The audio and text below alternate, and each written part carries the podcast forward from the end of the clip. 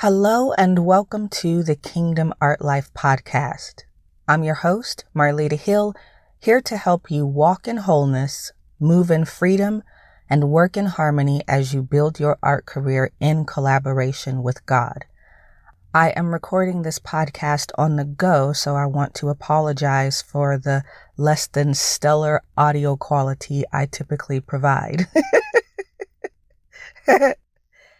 so, you know, every once in a while, I find myself overcome with feelings of silliness.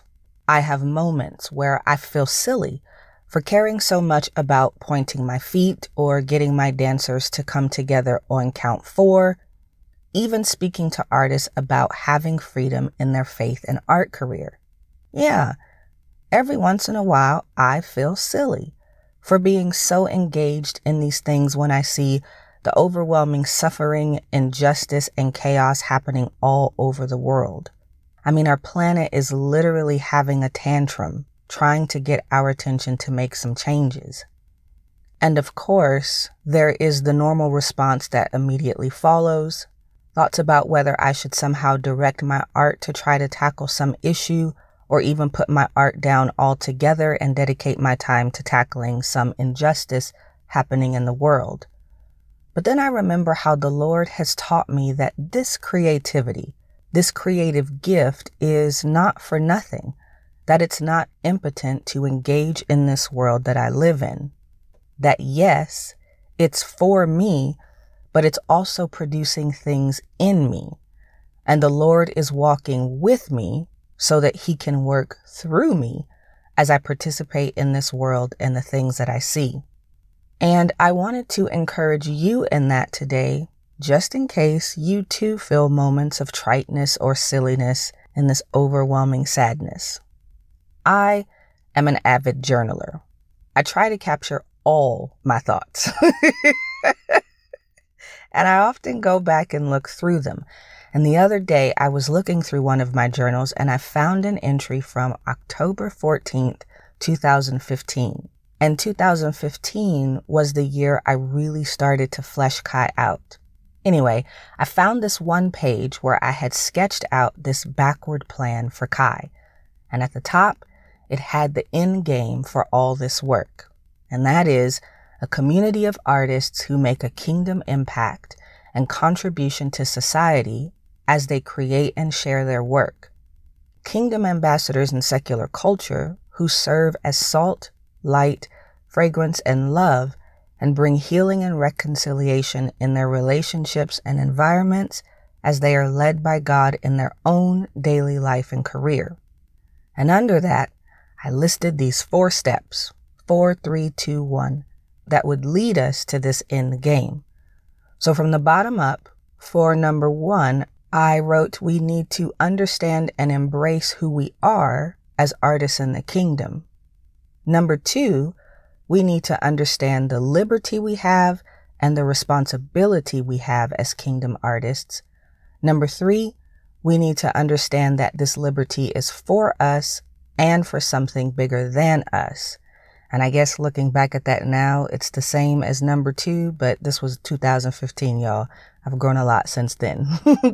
and then number four, we need to understand how that liberty and responsibility are embodied, practiced, and manifested in our daily life and interactions. Basically, how do we live this out? And this was a really powerful encouragement for me because it connected me to the bigger reason I'm doing this work, which is not just so that you can feel good about yourself, although that's what I want for you. I want you to feel so free and so loved. Shoot, that's what God wants for you.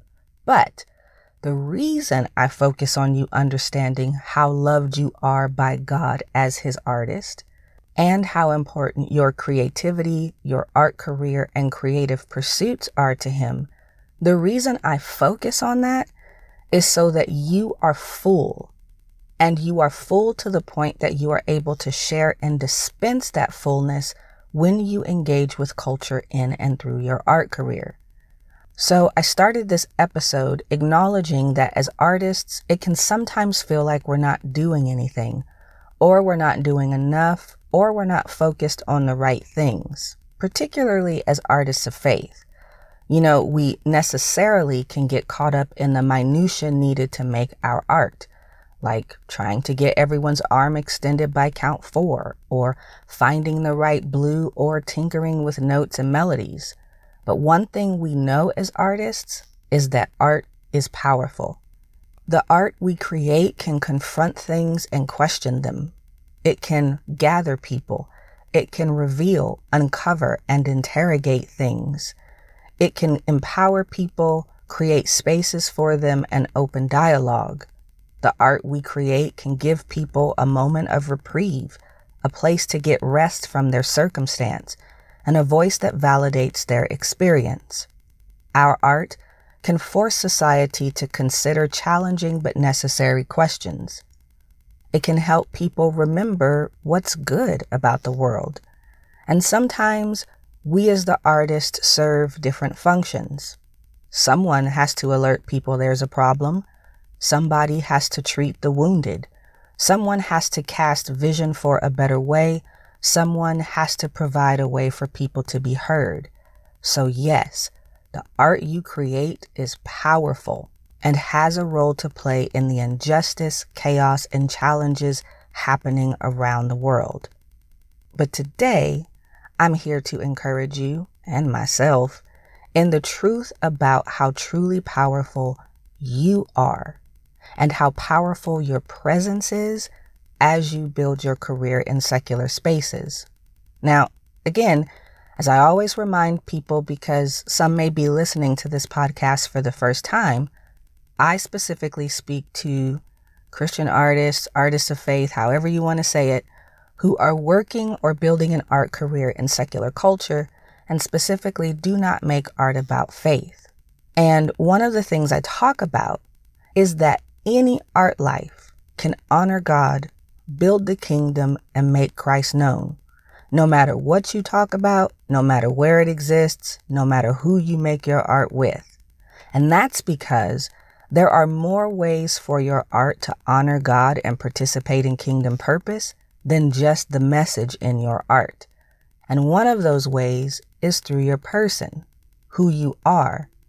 See, who you are also builds the kingdom and makes Christ known. You are the body of Christ. You are his body, a witness, a living epistle the walking manifestation of his power, his concern, his love for his creation. And anything he's going to do on this planet, he's going to do it through you, his body. But when we think about God doing something through us, we think that we have to do something drastic to perform these grand gestures like sell all our stuff, put our art career down, dramatically shift what we're making art about, start a global movement, or go to some remote place on the planet. And if that's what the Lord is telling you to do, well, that's one thing, and more power to you. Go do that. But I'm going to challenge you to let God work through you through the ministry of presence, the ministry of your presence. And this is one of the big reasons I talk so much about your identity as an artist of the kingdom because I want you to understand who you are. And part of understanding who you are is challenging how you see yourself and addressing how you see your responsibility as a Christian, as an artist, and as a kingdom citizen. It's addressing the expectations you think you have to live up to and what it looks like to fulfill those expectations. And that's important because it shapes how you show up and engage in the spaces you occupy in your creative life. Either you're going into places thinking you have to be, say, do, or look like something to be honorable to your faith, and that affects how you go into your creative spaces. Or you may be struggling with feeling divided or disconnected, like your faith and art are working against each other and can't live in the same space. And that affects how you go into spaces.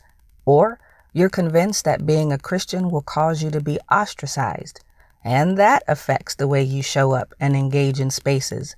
Or you know that you are a person in a single experience and you are free to be who you are. You know there is no expectation of you but to simply be who you are and be led by the Spirit of God in that. And that affects how you show up in spaces. So let me say it plainly.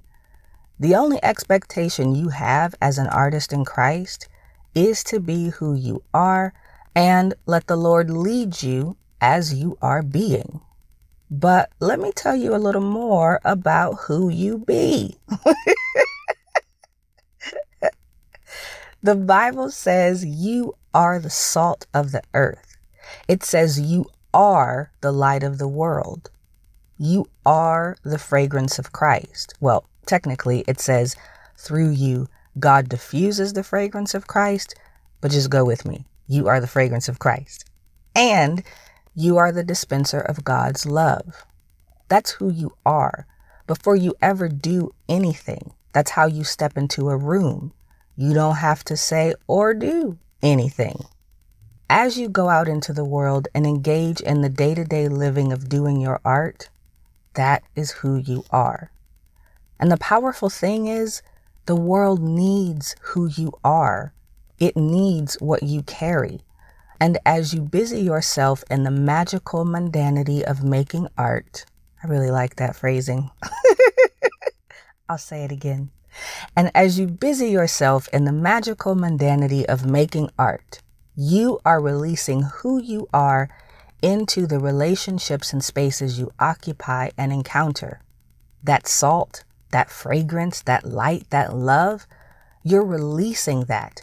You're allowing people to receive from that and live in that and take refuge in that when they're around you, when they work with you, and when they experience your work. In Mark 4:30, Jesus is teaching and he asks, "To what shall we liken the kingdom of God? Or with what parable shall we picture it?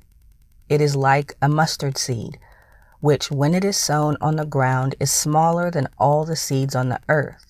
But when it is sown, it grows up and becomes greater than all herbs and shoots out large branches so that the birds of the air may nest under its shade. What a beautiful picture of this entity, this thing that doesn't seem very big. It's the smallest of the seeds. It doesn't seem like it's doing very much.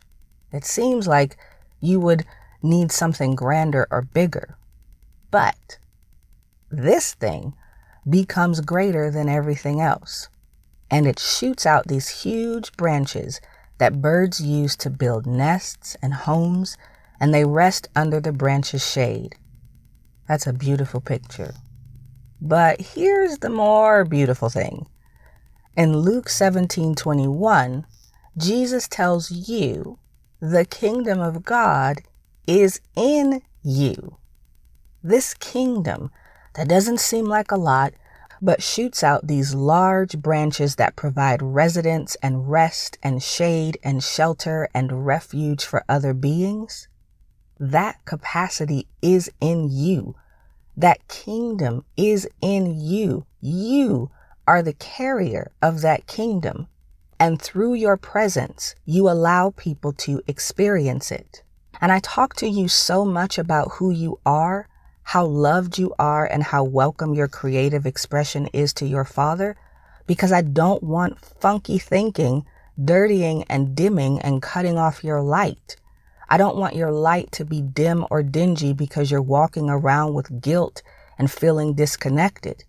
I don't want the potency and reach of your fragrance to be compromised because you mix it with weird beliefs that have weird odors that mess with your fragrance.